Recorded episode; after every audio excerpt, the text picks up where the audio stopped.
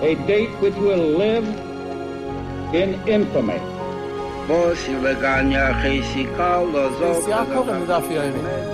of those projects, initiatives, got off the ground because of the Ger Rebbe.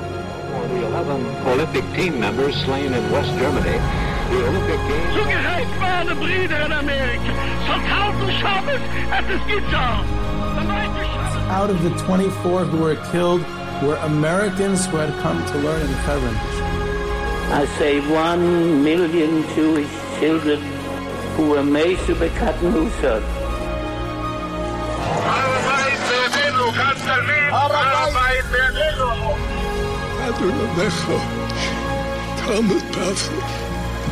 Whoever heard such beautiful words, it is never too little, it is never too late, and it is never enough. Jewish History Soundbites, bringing alive the world of our glorious past.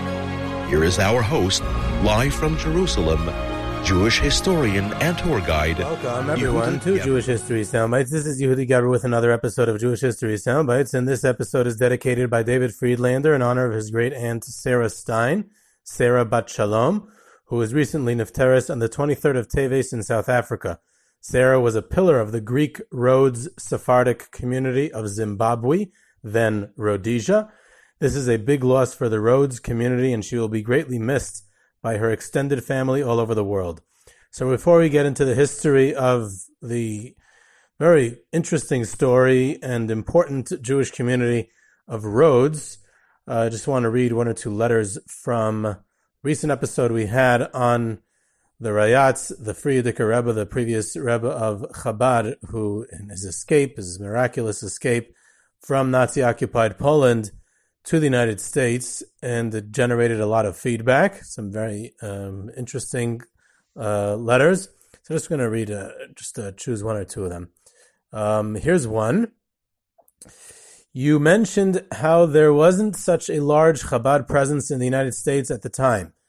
Rabbi Aryeh Leib Aronin was the chief rabbi in Sheboygan, Wisconsin. I hope I'm pronouncing that right from 1902 until 1925. He was a chassid of the Rashab, the fifth Rebbe of Chabad, and led a sizable Jewish community in Sheboygan, which had three Orthodox shuls at the time. From what I gather, it was a large Chabad community. I even read that they petitioned the Rayatz to set up his court and establish it in Wisconsin. If you check the sponsorship pages of Reb Chaim Noah's Sefer of Shiurei Torah, at least the copy that I saw, you'll see a dedication page thanking the Holman family of Sheboygan. Additionally, my great uncle was the president of the Chabad Shul in Chicago when the Rayatz visited in the 1920s. So it would seem that at least in the Midwest, there was a sizable Chabad community at the turn of the century. Um, that's that's that letter, and that is fascinating. I had never heard of that and uh, that's that's great. It's a, a, very it seems like a very interesting story, and perhaps uh, it's worth exploring further. Another um, astute listener pointed out that I had mentioned Rabbi Yisrael Jacobson's uh, uh, cables, and his family had published it. It was not published a few years ago. It was actually published two decades ago. In other words, uh, those cables and that whole flurry of correspondence which uh, enabled his Hasidim in the United States and Rabbi Mordechai Dubin in Latvia to arrange and lobby the various governments to get the Rayatz out. It was already published a long time ago and was printed well before the Rigg's uh, book that I mentioned uh, that was published. So the Rabbi Jacobson's uh, um, correspondence was already out there for a while. Um, we'll leave that for now. We'll move on to Rhodes. The Rhodes Jewish community. So first of all, where what is Rhodes? Where is it? Um, I had to figure it out uh, at one point. So it's in the it's a Mediterranean island. It's strategically located. It's a very important place in in world history. It's right off the coast of Turkey, not far from Israel actually. Um, but it's officially part of a huge group of of Greek islands, um, and it's at the further end and one of the larger islands uh, at different times in history is under the control of Greece, uh, Ottoman Turkey at one point, later on in Italy. Uh, and these power struggles and the different uh, rulers of the island would have a decisive influence on either the growth or decline of the Jewish community of Rhodes. Um, Rhodes is it's, it's really Rhodus in, in, in, Greek. All Greek words, of course, end in an us, right? We know that uh, the Roman Emperor Titus or Titus uh, destroyed the uh, second Beis Hamikdash, and Aspasionis or Vespasian in English was his father. You know, Hordas, the Herod in English, was the the famous uh, um, king uh, appointed. We have the uh, great Tana Somchus. Um, so he had a Greek name also. The Roman aristocracy in the Roman Empire used Greek as a language. It was only the commoners that used Latin. So the names of the of the uh, of the aristocrats and emperors were always in Greek. Um, and of course, many Jews used Greek names uh, as well. By the way, in the, in the, Middle Ages, also very interesting, uh, totally unrelated to the topic. In England, in the Middle Ages, commoners were the only ones who used English. The aristocracy still used French because there was the Norman French. The, the Battle of Hastings, uh, William the Conqueror, who had who had uh, invaded England, the last successful invasion of England. So it was the aristocracy was still primarily French. Um, okay, that's that's a, a, random tidbit that you'll probably never need to know. Either way, um, let's get back to Rhodes. Rhodes is named it, it's it's named for it's called the Island of Roses in, in, in ancient Greek, and that's where the name comes from. It's um, it's uh, in fact Rhode Island is, is, is named for it in the United States. So there you have a nice uh, connection there. Um, and it's also ironic, which hopefully we'll get to later on in this episode. It's ironic that Jews from Rhodes uh, settled later on. Many of them, uh, Im- when they emigrated from the island, they, they many of them settled in Rhodesia, in in Africa, which is a whole story. And I hope to get to it as part of this uh, episode. It wasn't only Jews from Rhodes; it was Jews from other countries as well. Rhodesia has nothing to do with Rhodes. It's named for Cecil Rhodes, who was a British imperialist, and it's not related. It's purely coincidental. So that's uh, just uh, an interesting coincidence. I actually interviewed a Jew from Rhodes who was born and raised there, grew up there in the 1930s. Very rare. Uh, there's almost no Jews alive today who were born in Rhodes. Um, it was a community that was almost entirely wiped out during the Holocaust, uh, which we'll get to. And he described his growing up in Rhodes, and he mentioned how he got out on a on a ship that was uh, making illegal immigration to Palestine at the time, and the boat went on fire, and they had to stop at another island, and the whole interesting story. Either way, that was a interview that I conducted um, a fascinating individual, and that was a Rhodes Jew. I had never met a Rhodes Jew before or since, meaning a someone who was actually uh, born there. But, but there, a, there are prominent uh, descendants of the Rhodes Jewish community. In fact, Rabbi Mark Angel of Seattle, who's of course a rabbi in New York City, but originates from Seattle, where many many Rhodes Jews I, I discussed on the Seattle City episode last uh, last summer about how many Jews from Rhodes settled in Seattle of all places many in Rhodesia and many in Seattle. It's the two uh, attractive places for Rhodes Jews. And um, Rabbi Mark Angel uh, grew up in in Seattle into a family of Jews from Rhodes, and he wrote the definitive book on Rhodes Jewish history. Um, so that's uh, that's an important uh, part of the story as well. Either way, um, the there's it's, an ancient uh, Jewish community. It's around for forever. It's for probably a couple of thousand years. It was, but it was um, it grew like most Jewish communities in the Mediterranean basin and the Ottoman Empire. They grew uh, significantly after the Spanish expulsion of the Sephardic Jewish exiles, where they the, the, the diaspora of of a Sephardic Jewry spread around the world. So they flooded the uh, areas of the Ottoman Empire, which is one of the only places in the world that actually welcomed them in. Um, so the expulsion took place in 1492, and Suleiman the Magnificent, the uh, emperor of the Ottoman Empire, conquers the island in 1522. And the Jews actually had been expelled from the island earlier by its earlier rulers, and he welcomed them back. And like the other places that he conquered, uh, it was good for both commerce as well as Jewish settlement. So the, the significant Jewish settlement, then it becomes predominantly a Sephardic community, which it had not been until that time, but it it always retains a little bit of its own identity, a little bit of uniqueness. It's not, it, it was never exactly like the mainstream Sephardic communities in other areas. Um, Jewish community flourishes during that time, really for hundreds of years under the Ottoman Empire. One of the more interesting areas of business that the Jews dominated was the sponge trade. before there was artificial sponges, so you had real sponges were in the ocean, in an island place in the Mediterranean. So it was the center of the sponge trade, and Jews uh, were in, involved in every aspect of the trade, from divers to the the the you know buyers and sellers and exporters to Europe, to mainland Europe. You had to hunt for the sponges. You went with little spears, and you had to hold your breath and go down into the water and hunt for sponges. And they would, uh, you know, try to get sponges and try not to get caught by an octopus once you're down there, which was one of the risks of the uh, of the business. And they um, and the Jews uh, were were very much involved. They they kind of dominated the sponge trade. A lot of trade with England and other countries in Europe of, of sponges. Um, they were involved in commerce as befitting Jews in every place in the world, as well as its uh, the strategic location in the Ottoman Empire. Um, they're also involved in metal, medicine, textiles, and believe it or not, the Jews of Rhodes were also involved in the weapons industry, including production, weapons production. I don't know how many Jewish communities in the world at the time were involved in weapons production. Um, one of the main sto- major stories that rocked the Rhodes Jewish community during the 19th century was the infamous Rhodes blood libel of 1840, which is the same year as the Damascus blood libel, um, which took all the attention. It was the main the main story that year. Um, but uh, and I discussed it when I had a we did an episode on the Damascus blood libel. But here's the opportunity to speak about the Rhodes blood libel.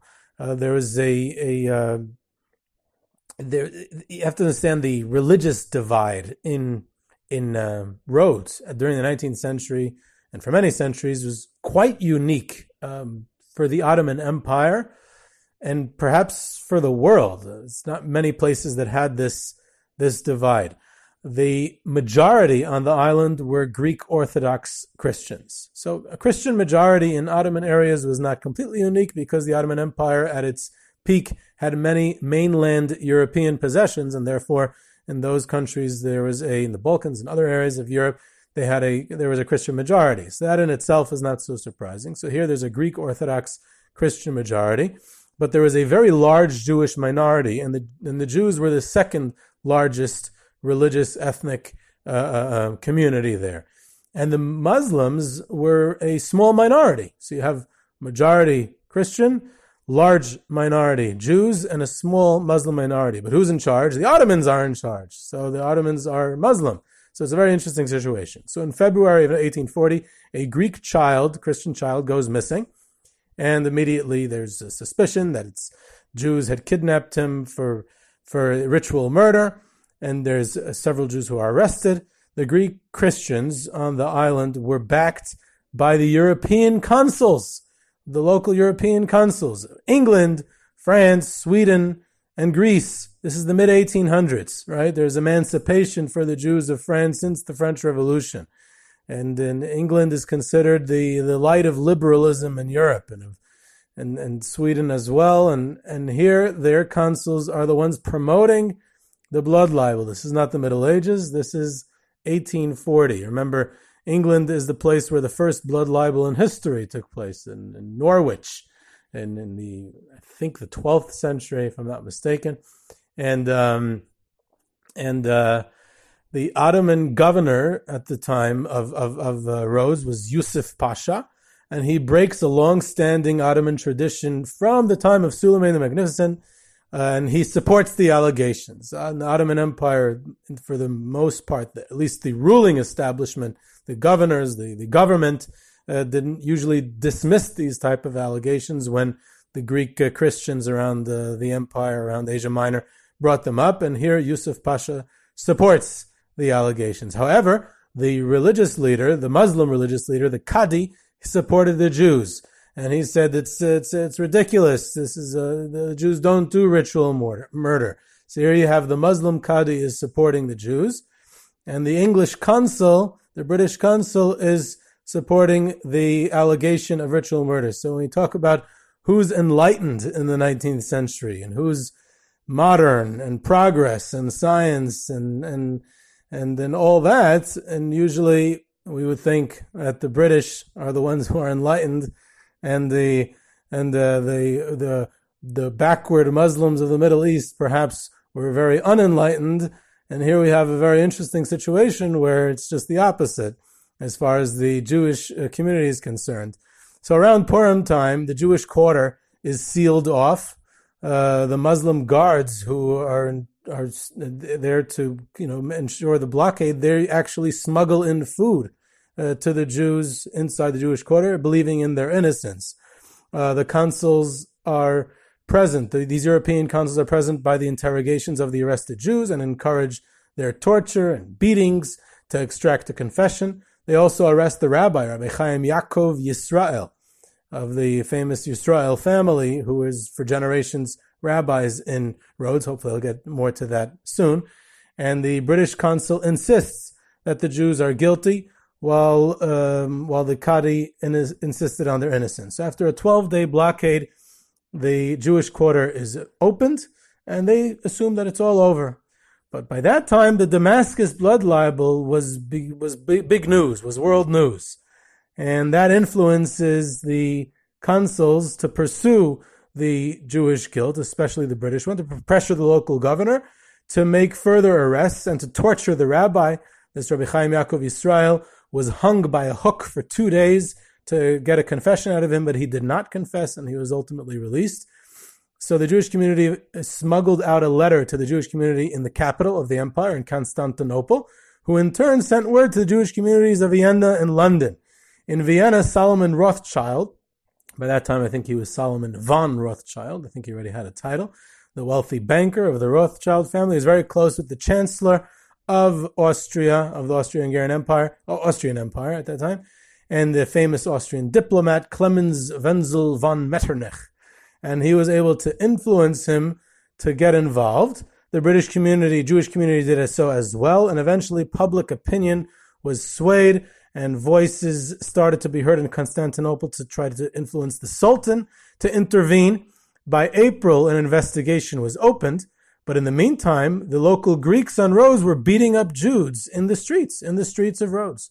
After several months of deliberations, the court in Constantinople acquitted the Jewish community of all charges and not only that, but they fired Yusuf Pasha from his position as governor as a result because he had made these false allegations. So that uh, changed things a bit. As a result of both the Damascus and the Rhodes blood libels, but more so the Rhodes blood libel, which, when I described the uh, Damascus blood libel, the, the, one of the parts of the components of that story was that it was Damascus was not under direct Ottoman rule at the time. It was under the control of Muhammad Ali of Egypt. Um, but here Rhodes was under direct Ottoman jurisdiction. So it was more because of the Rhodes blood libel. So Moses Montefiore was able to arrange for a firman, a special proclamation to be issued by the Sultan of the Ottoman Empire condemning all accusations of ritual murder charges by um, you know for the future any, against the, the Jews in the future. If Montefiore even had an audience with the Sultan himself, and the firman was issued in November of 1840. So the like I said, the um, Rhodes Jewish community, despite the fact that it was a Sephardic Jewish community, had certain uniqueness, and certain of its own customs. Um, the in, in fact the the uh, official uh, siddur used by the, it was called the Zchut Yosef siddur. It was the accepted text in the Rhodes community is actually a slightly different uh, nusach, a slightly different uh, liturgy of, of, of, the siddur uh, than the standard accepted Sephardic siddurs. In many ways, they were um, a bit different and unique. Now, some of the prominent rabbis of the community was mainly from, like I said, the long line of rabbis of the Yisrael family. The patriarch of that family was a fellow by the name of Reb Moshe Yisrael from Tzfas, who became the rabbi in Rhodes in the 1700s, way earlier. And his descendants served as rabbis and community leaders right up until the Second World War. Now, it was common in that time, the Jewish communities of the Ottoman Empire and Italy, for hundreds of years, the communities of Tzfas and Yerushalayim would send emissaries to raise funds known as Shadarim, Shlucha de Rahmana, the, the fundraisers. They, these these um, Sephardic Shadarim from Tzfas and Yerushalayim preceded their Ashkenazi counterparts by hundreds of years. The Ashkenazim only arrived at the end of the 18th century. And the, the, the Sephardic system had already been going on for two, three hundred years before that. Many times the local communities who would receive these fundraisers, fundraising for the community, for their communities back in in in in, in Yerushalayim and Tzfas. So they would hire these shadarim, these these uh, these uh, collectors to stay and serve as rabbis in the communities because the ones who were fundraising were often great Talmidei Chachamim, great uh, Torah scholars, and they would invite them to settle down in their community and uh, and uh, and uh, and serve as their rabbi. And this was prevalent, like I said, across the empire and Rhodes was no exception, and they did that several times, and it went it went both ways. Uh, Rabbi Ezra Malchi, for instance, was a rabbi who was from a prominent uh, family, first originally from Italy, but also from Tzfas, and he becomes he on a fundraising trip. He's convinced to stay, and he pa- passes away as rabbi of Rhodes. So he's buried in the rabbinic section of the Rhodes cemetery, while others who grew up in in in Rhodes, they went and retired and moved to Israel, moved to the land of Israel. Um, like certain members of the Israel family, Reb Chaim Yehuda Israel and his son, who I mentioned before, who was the rabbi during the blood libel, or Michal Yaakov uh, Yisrael. Um, so they were rabbis in the mid 19th century, and both of them eventually moved to Yerushalayim, and they're buried on Har Hazeisim. So there's this very close connection, which is I'm, I'm, trying to bring out through the life stories of the rabbis, between the Rhodes Jewish community and the Jewish community in the land of Israel, and that uh, that sustained them uh, for quite a bit of time as well. The, the Israel dynasty continues father to son with some breaks in the middle through the 1930s. Uh, two rabbis of the early 20th century, interestingly enough, of Rhodes, Rav Moshe Yehuda Franco and Rav Nissim Yehuda Danon, Danon, sorry, were subsequently appointed the Rishon LeZion uh, in, in Eretz Yisrael. Following their stint in Rhodes, they were appointed, uh, Rishon LeZion was the officially government uh, recognized by the, by the by the Sultan's government in in in in, uh, in, uh, in Constantinople was the, as the chief rabbi, and uh, the, these two who had formerly been rabbis in Rhodes were eventually became the Rishon LeZion in uh, in the land of Israel. Now, later on, which I'm going to get to, the there was Italian rule in 1912.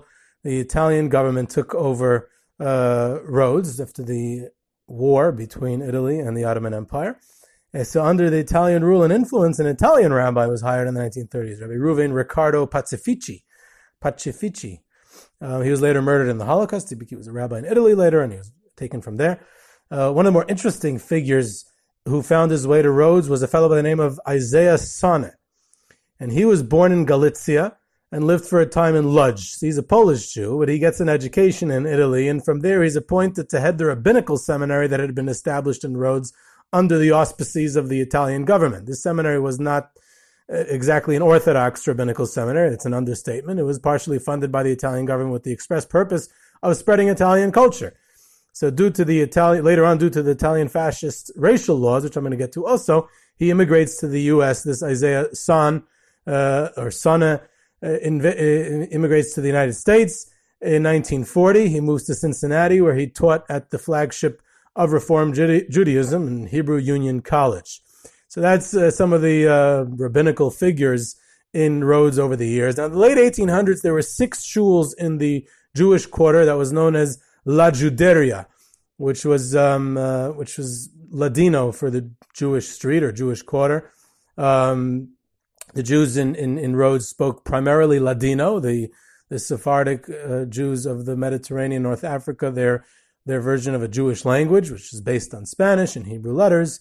Um, and also they they spoke Greek, Ottoman Turkish, later on Italian. Uh, so they, I called it shuls. It was probably called bate knesset or synagogues. Definitely not shuls. Um, they established schools. There were yeshivas. There was more than one yeshiva. a couple of yeshivas for the youth uh, as well that were built by the community and served by the rabbis of the community. So it's a very, very prestigious and had a full institution. It was prominent. It was wealthy community for a long time. Uh, the most prominent of these shuls is the only one that has survived down to this day. Is called the Kahal, the Beit Knesset Kahal Shalom. Uh, today it is, also contains a museum about the Rhodes Jewish community in a side room. It's the oldest shul in all of Greece that's still standing. It's almost 500 years old, a magnificent, beautiful edifice. Um, the Alliance, the French uh, Jewish organization that uh, uh that uh, uh, wanted to establish schools and, and culture and education throughout the Jewish world wherever there was needed. So they had, the Alliance established a school there in the late 1800s also. So there's a lot of uh, activity uh, happening during there at the time. The Jewish cemetery there is also very old, actually, and very well preserved. In the 1930s, the Italian fascist government forced the Jewish community to uproot the entire cemetery because it was in the middle of town. They wanted to use it to make a park. And they gave them a new piece of land further out, and all the everything was reburied there. So the cemetery is still well preserved until till today. So at the turn of the century, it was a relatively large Jewish community. Um, several thousand Jews live there. The Italian occupation begins in 1912, and many Jews start to emigrate after the Italians take over. They go to Turkey, they go to the United States, to Seattle, like I said, Africa, surprisingly, to the Belgian Congo, to South Africa, and to what was then known as Rhodesia southern Rhodesia, northern Rhodesia. There's an economic downturn on the island. Economy is changing, and there's they're looking for economic opportunities. Also, they didn't fare as well under the Italians, especially following the fascist takeover takeover of Mussolini in uh, in 1922. They did much better under the Ottomans. In general, Jews throughout history have done better under multi-ethnic empires than nationalistic states, but that's another topic for another time. So the, like I said, the Italian government eventually decides to establish a rabbinical seminary there. These, in general, a heavy uh, emphasis on Italian influence in the Jewish community, in sports, culture, education. There's a modernization, to a certain extent, secularization within the Jewish community there as well during the interwar period.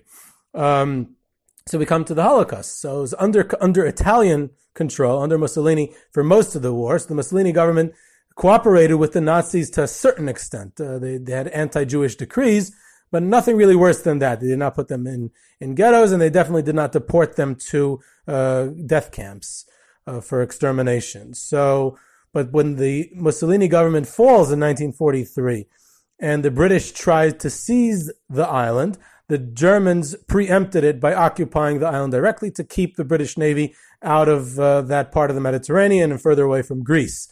So now they're under direct Nazi occupation. And then, of course, things get worse for the remaining Jews. Most of the Jews had already immigrated, emigrated from the island, and some even by illegal immigration to the not so far away Palestine. It was, you know, not, not relatively easy, but a little less difficult to get there. Um, so by the end of July 1944, now think about how late this is in, in, in the in the story of, of the Holocaust. End of July 1944. It's already, you know, we're talking about okay. By the time you know, by the time they get to Auschwitz, which I'll get to. So, so I'll continue the story first. So over 1,600 Jews, which is basically all the remaining Jews left in Rhodes, are rounded up and deported by boat to Greece. And we think of the train as the symbol of the deportations. Uh, so it has become in the collective memory of the Jewish people. But for many, it was boats uh, for the Jews of of uh, of of here of of uh, it's for not for many for some for the Jews of Rhodes also for Norway Norwegian Jews were transported by boat as well. It's another example. By the way, I mean there's many Jews who were transported there by truck. Uh, it wasn't only trains, but the train has become a symbol. Either way, so they're brought by boat.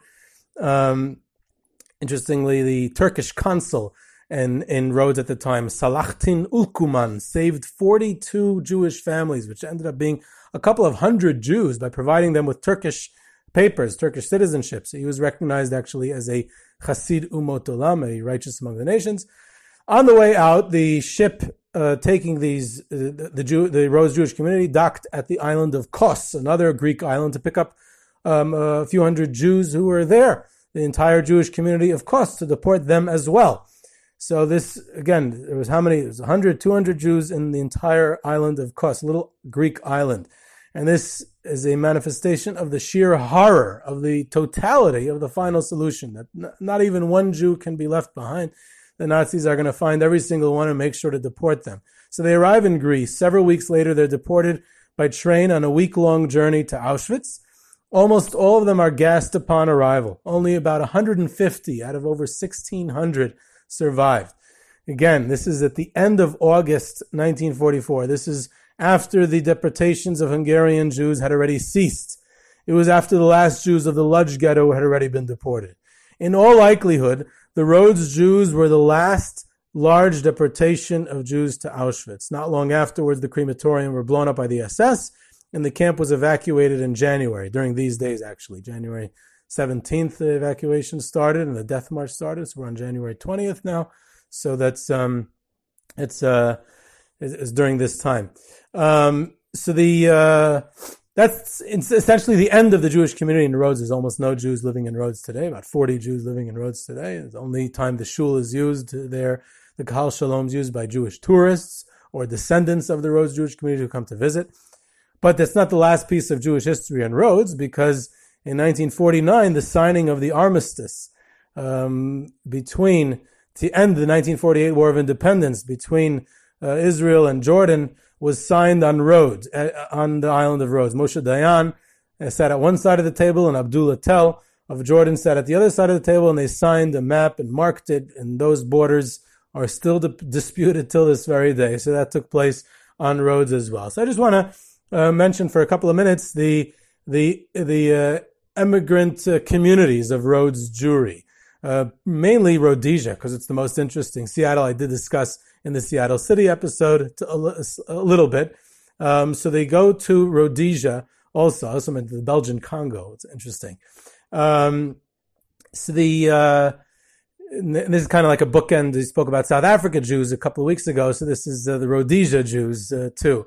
Today it's Zimbabwe, of course. It's not in Rhodesia in southern Africa, and in some ways it's similar to the story of uh, South Africa Jews.